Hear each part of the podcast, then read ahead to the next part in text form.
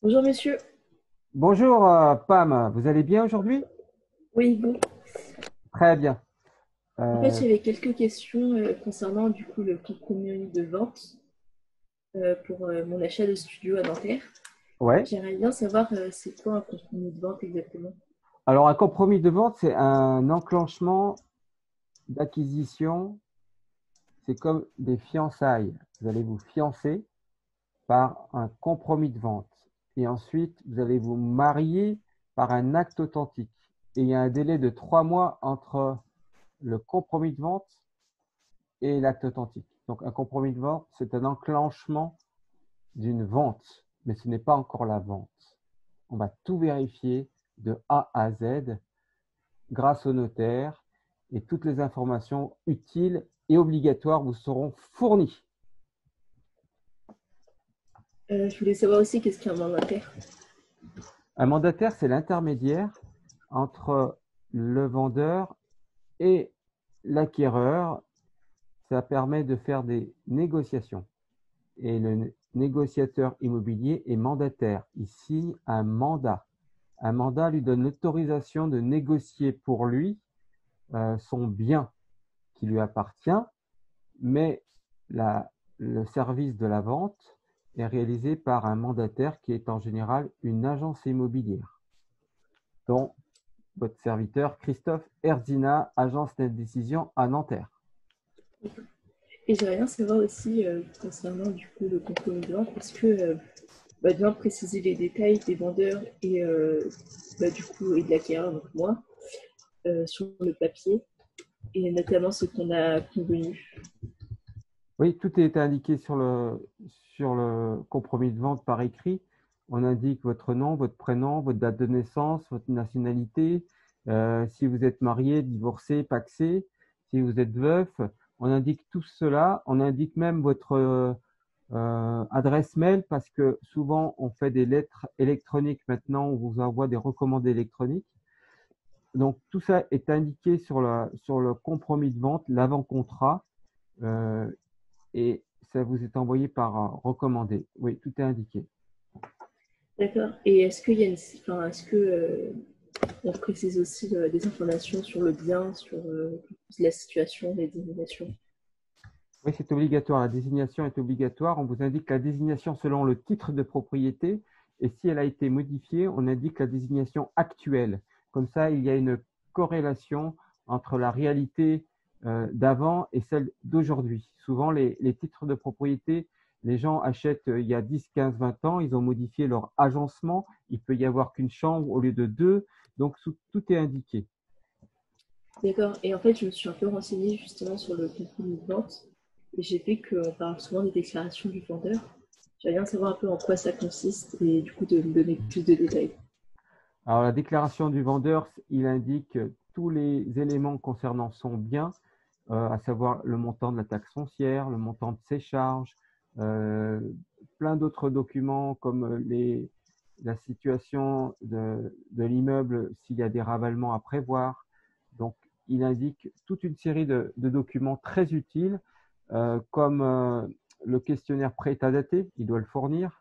Donc, euh, on en parlera tout à l'heure, mais c'est un, c'est une obligation de vous indiquer, on vous indique une photo de l'état de l'immeuble en fait, selon les copropriétaires qui ont payé ou pas leurs charges. D'accord. Et euh, du coup, on parle souvent de. On parle aussi des servitudes de l'urbanisme. Et justement, je voulais savoir un peu en quoi ça consistait. Alors, les servitudes de l'urbanisme sont obligatoires, elles sont vérifiées par le notaire. Ça consiste à, à savoir s'il va y avoir un élargissement euh, de la rue sur votre immeuble, sur le bien que vous achetez, s'il y a un alignement, par exemple, qui, qui mettrait en péril votre bien et qui vous empêcherait d'acheter. Le notaire va vérifier tout ça. Si entre-temps, il y a eu un projet par la mairie pour faire, par exemple, un stade de France à la place du bien que vous allez acheter, on annule la vente à cause de ces servitudes d'urbanisme. Et la situation hypothécaire J'ai pas compris. Ça consiste en quoi la situation hypothécaire?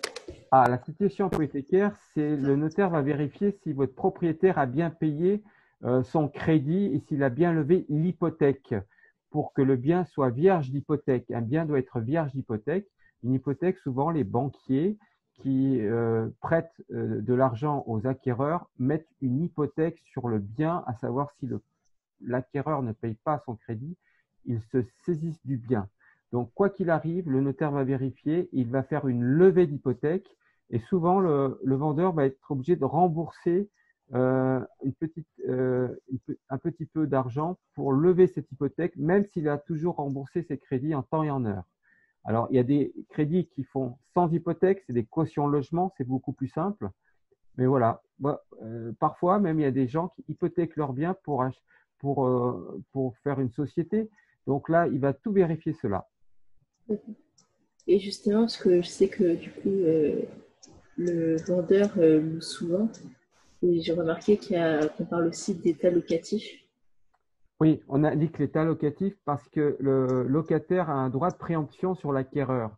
Donc, si le bien avait été vendu euh, vide de, locataire, euh, mais que le locataire euh, n'avait pas été averti de la vente, le locataire aurait un droit de préemption. Le notaire serait obligé de lui écrire un, courrier, même à la signature de la promesse de vente ou du compromis, pour lui dire qu'il a un droit de préemption sur l'acquisition. Alors, si le, précédent euh, occupant était un locataire, souvent ils envoient une lettre de, résiliation de bail et d'état des lieux de sortie qui veut partir. Donc, on se sert de cette lettre pour montrer au notaire que le locataire n'a aucun droit de préemption. Donc, on doit vérifier l'état locatif, s'il est bien vide et s'il y a bien eu une lettre de congé donnée et en temps et en heure pour pas euh, justement euh, que le locataire préempte à la place de, bah, de vous, de l'acquéreur. Ok, ça marche. Et euh, aussi, en fait, je voulais savoir si on avait des informations sur euh, la situation de l'immeuble, notamment en lien avec la réglementation. Donc, euh, j'ai entendu parler de l'amiante et j'aimerais bien voir plus de détails dessus. Oui, effectivement, on va vérifier tous les diagnostics. Le premier, il est très important, c'est l'amiante. Alors, l'amiante, ça paraît dangereux comme ça, mais en fait, c'est que souvent les conduits de cheminée euh, sont en fibrociment, ils n'ont aucune incidence sur la santé humaine puisqu'ils sont à l'extérieur de l'immeuble. Ce sont des conduits. Euh, les box sont en fibrociment, ce sont des, matières qui n'ont aucun danger sur l'être humain. Par contre, si vous les enlevez, il faut, avoir prendre des précautions et il faut les mettre dans des endroits euh, spécialisés.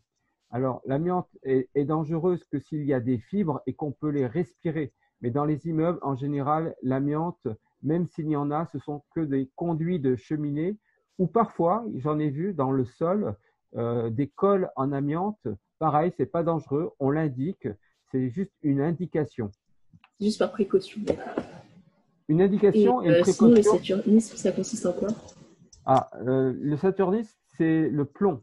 C'est la peinture au plomb. Avant, on peignait avec de la peinture pour isoler tous les, les ferrailles, euh, les, métaux et même les, murs avant 48. Et ces peintures, quand elles se dégradent, elles ont un goût sucré que les petits-enfants mangent dans les immeubles insalubres. Et ça a permis de faire une loi pour toute la France pour indiquer s'il y a de la peinture au plomb très dangereuse pour le, pour, le sang, ça détériore la santé des, des, enfants. Mais en règle générale, ça n'a aucune incidence euh, ils ont un appareil, ils traversent les murs, les diagnostiqueurs, et ils indiquent qu'il y a de la peinture au plomb, mais c'est pas dangereux tant que cette peinture n'est pas accessible. D'accord, en fait, c'est pas comme la lutte contre les termites. La lutte contre les termites, s'il y a des termites, vous pouvez pas acheter, c'est très dangereux, votre immeuble va s'écrouler d'une manière ou d'une autre. Donc, euh, donc c'est presque une clause suspensive. Le diagnostiqueur vient avec des écouteurs euh, comme le mien et il écoute si ça gratte ou pas dans, dans les poutres. Et ce que on ne sait pas, c'est que quand on achète un terrain pour bâtir une, une maison, le diagnostic des termites est obligatoire, même qu'il n'y a aucune construction. Et le diagnostiqueur est obligé d'indiquer que dans le sol, il n'y a pas de termites pour pouvoir construire une maison. Vraiment, c'est le diagnostic le plus important, c'est le diagnostic des termites, effectivement. D'accord. Et sinon, pour tout ce qui est en lien avec les risques technologiques, euh, ils seront aussi précisés? Alors, il y a eu une fois à Toulouse une explosion d'une entreprise qui a explosé dans la zone industrielle et qui a fait beaucoup, beaucoup de morts. Depuis, toutes les mairies ont une obligation d'indiquer euh, les zones technologiques dans, dans, dans, les, dans les environs du bien qu'ils achètent. Alors, c'est souvent dans les zones industrielles. À Nanterre, nous avons un boil over. Ça consiste à garder euh, des cuves de pétrole, des réserves de pétrole alors, on l'indique. Alors, les mairies ont fait ça pour se, en fait, se déresponsabiliser. En fait, s'il y avait une grande explosion et que tout le monde explosait d'un coup, eh ben, la mairie dirait euh, on vous l'a indiqué, euh, on n'y peut rien. C'est la vie de l'industrie qui fait ça. Voilà. Donc, les risques technologiques, faut les regarder. Mais en fait, elles, ne vous empêchent pas d'acheter, elles vous indiquent les, problèmes de, des zones industrielles. Et parfois, et parfois, parfois, excusez-moi, euh, aussi il y a les, les, tremblements de terre, si c'est dans une zone sismique ou pas. Donc, euh, s'il peut y avoir des volcans, toutes ces, tous les risques technologiques euh, et naturels qui existent, qui existeraient à côté de votre, votre habitation. D'accord. Et pour tout ce qui est la performance énergétique? Alors, c'est un diagnostic qui s'appelle le DPE, diagnostic de performance énergétique comme quand vous achetez un frigo à Darty, vous avez des lettres A, B, C, D, E, F, et ça vous indique votre consommation de, gaz ou d'électricité, votre énergie, et ça vous indique aussi si vous polluez. Donc pour l'instant, ce sont des diagnostics d'information, mais qui n'ont aucune incidence parce que chacun consomme à sa façon, à sa manière. Si vous avez quatre enfants ou si vous êtes célibataire, vous ne consommez pas de la même manière alors que vous habitez pratiquement dans le même appartement. Donc c'est juste pour une indication. Et sinon, tout ce qui est l'installation électrique et du gaz? Très important. Euh, le gaz, on vous indique si les tuyaux sont aux normes, s'ils ne sont pas périmés, les tuyaux flexibles, euh, si les robinets sont OK euh, ou pas. ensuite, l'électricité, c'est très important d'avoir la terre, la, mise à la terre dans l'immeuble ou dans, son bien. C'est pour les courts-circuits, ça permet de ne pas, bah, pas mourir en fait. Donc, euh, ce diagnostic électricité est très important pour cela et aussi pour euh, la mise en conformité des, fusibles. Il faudrait qu'il y ait toujours un, coupe fusible euh, qui permette de couper toute l'installation aux normes, un 32 mm, et puis que les milliampères, et puis que les installations soient détaillées et séparées.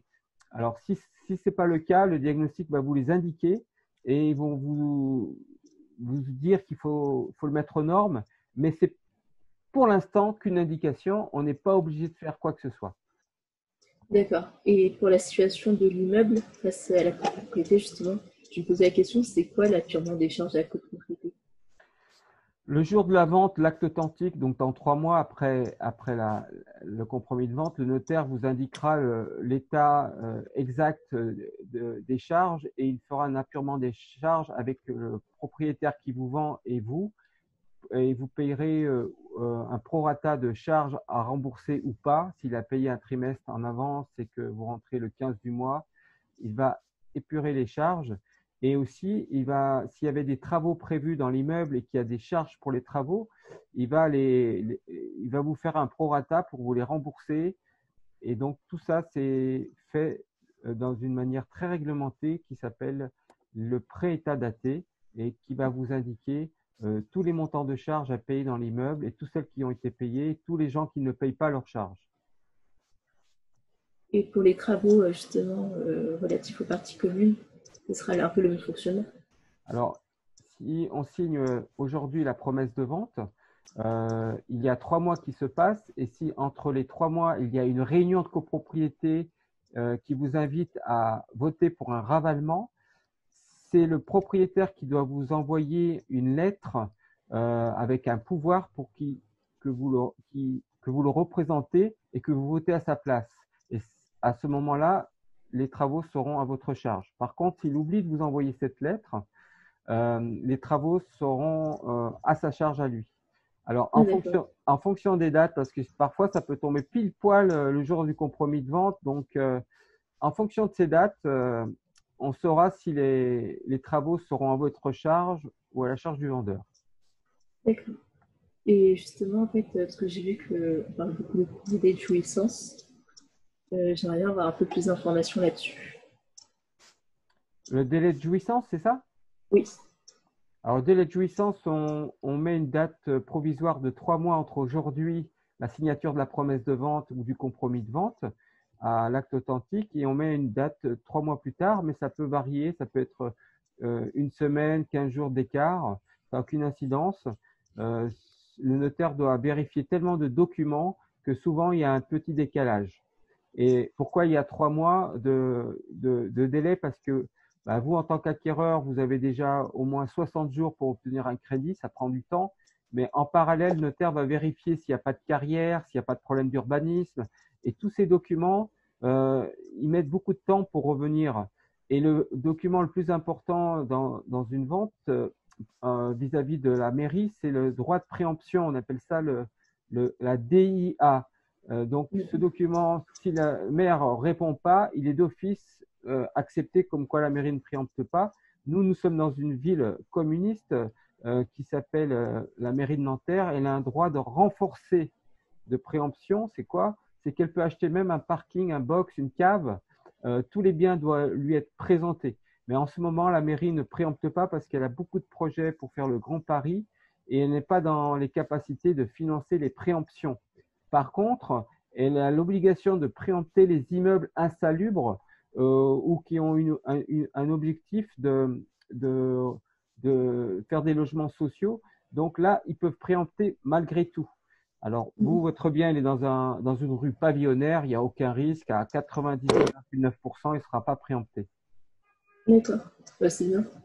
Et sinon, pour les conditions, euh, j'imagine que c'est un peu écrit, genre pour la jouissance, pour la servitude. Euh, J'aimerais bien juste avoir un peu plus de détails. J'ai pas compris parce que ça a coupé.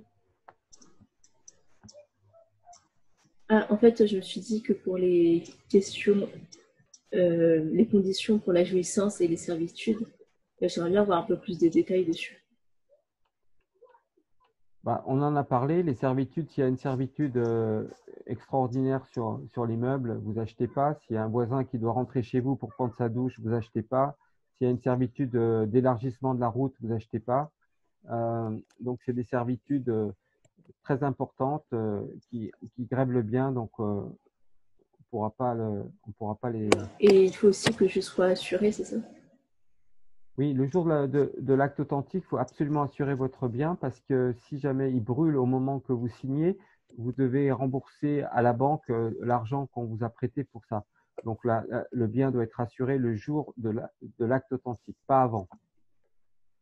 D'accord. Et j'avais une question aussi, c'est plus euh, au cas où, euh, c'est concernant les conditions suspensives euh, au financement de, l'achat du coup face aux, emprunts immobiliers. J'aimerais bien avoir un peu plus de détails dessus.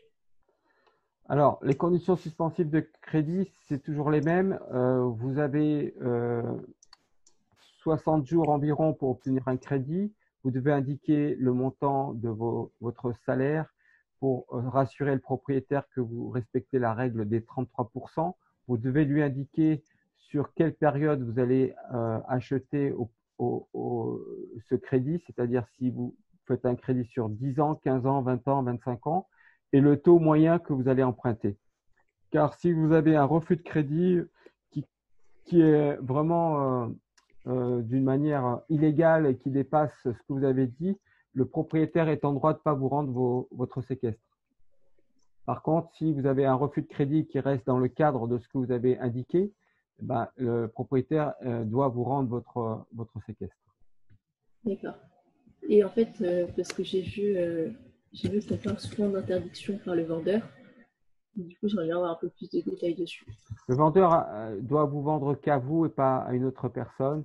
on l'indique d'une manière systématique parce qu'il y a des gens qui pensent que quand ils ont signé une promesse de vente ou un compromis, ils peuvent le remettre en vente à quelqu'un d'autre. Donc, ah euh, donc, on est obligé de, le marquer. Et j'ai oublié de vous dire quelque chose, c'est la surface. Euh, quand on achète un bien, il doit avoir une surface loi Carrez. Et cette loi Carrez, elle est prise par un laser, un monsieur qui prend un laser, qui est un diagnostiqueur et qui vous mesure tout l'appartement. Et il certifie une surface. Par contre, vous avez un an pour euh, remesurer l'appartement et dire qu'il s'est trompé. S'il s'est trompé, le propriétaire doit vous rembourser à hauteur euh, de, du prorata des mètres carrés qui dépasserait 5% d'erreur. Et à ce moment-là, le, le, le, propriétaire se retournerait contre le diagnostiqueur qui ferait intervenir son assurance pour vous rembourser les mètres carrés. En règle générale, il n'y a pas trop d'erreurs, mais euh, si jamais il y avait plus que 5% et que vous voudriez pas, euh, que vous voudriez qu'on vous rembourse votre appartement, euh, on pourrait le faire. C'est une règle. Alors, dernière chose pour la loi Carrez, euh, les, propriétaires pensent que c'est obligatoire de faire intervenir un diagnostiqueur. Non, c'est pas obligatoire. Vous pouvez indiquer vous-même la surface loi Carrez. Vous pouvez mesurer vous-même l'appartement parce que à la finale, c'est toujours vous le responsable de la surface et pas le diagnostiqueur. C'est le propriétaire qui est responsable de sa surface. Et dernier chapitre pour la loi Carrez, elle, concerne que les biens en copropriété mais les biens en toute propriété, il n'y a aucune obligation d'indiquer la surface. Aucune, pour l'instant. C'est de dommage. Par exemple, une maison, euh, une maison, on peut dire, euh, on peut dire la surface qu'on veut et ça n'a aucune incidence. Mais il est préférable d'être honnête et de dire la surface au moins utile. Alors, c'est quoi la surface utile? C'est la surface qu'on prend euh rectangulaire de largeur par longueur et on oublie les cloisons à l'intérieur et on dit voilà la surface utile. Pour une maison, c'est comme ça que les propriétaires font. D'accord. Et euh, en fait, je voulais savoir aussi en quoi ça consiste la clause pénale. Alors la clause pénale, c'est quand vous allez verser un, euh, un montant euh, de séquestre, si vous vous désistez, vous perdrez 10% de, du bien que vous avez immobilisé. D'accord. Et en fait, euh, j'entends souvent parler de la loi solidarité urbain. Et je n'ai pas trop compris. Euh, alors, alors, la loi, euh, c'est la loi SRU. Dans notre cas, pour nous, c'est que vous avez un délai de rétractation de 10 jours. On vous fournit tous les documents qu'on vous fait signer aujourd'hui ou demain ou après-demain. Et à partir du moment où vous avez tous les documents de A à Z, mais tous vous pouvez avoir votre délai de votre compte à rebours de réflexion démarre 10 jours, 10 jours de suite. Voilà. Euh, et sinon, en fait, je voulais juste savoir euh, euh, concernant le versement de l'acquéreur pour le séquestre. Le versement du séquestre, ce n'est pas une obligation, mais c'est fortement conseillé L'usage veut que l'acquéreur verse 5% pour immobiliser le bien de son vendeur, mais il peut être de 1 euro symbolique, il peut être de 0 euro, il peut être de 20%. Alors, euh, pourquoi? Parce que le, vendeur, lui, il a le droit de, de, plus, de plus vendre et de rester fermé avec vous. Et si vous changez d'avis, il va perdre du temps et de l'argent. Donc, il va vous réclamer 10% sur le séquestre que vous avez déjà versé. Si vous avez versé 5%, il faut continuer, il faudra lui reverser 5% de plus. Par contre, le notaire va dire, si tout va bien, votre séquestre maintenant, c'est plus une indemnité d'immobilisation, ça devient une avance sur le prix de vente. Il va vous, vous le déduire et vous payerez un peu moins cher à l'acquisition. D'accord. En tout cas, merci beaucoup d'avoir répondu à toutes mes questions, parce que maintenant, c'est beaucoup plus clair pour moi. D'accord. Merci beaucoup en tout cas. Et je vous souhaite une bonne journée. Bonne journée, merci beaucoup, à bientôt, au revoir.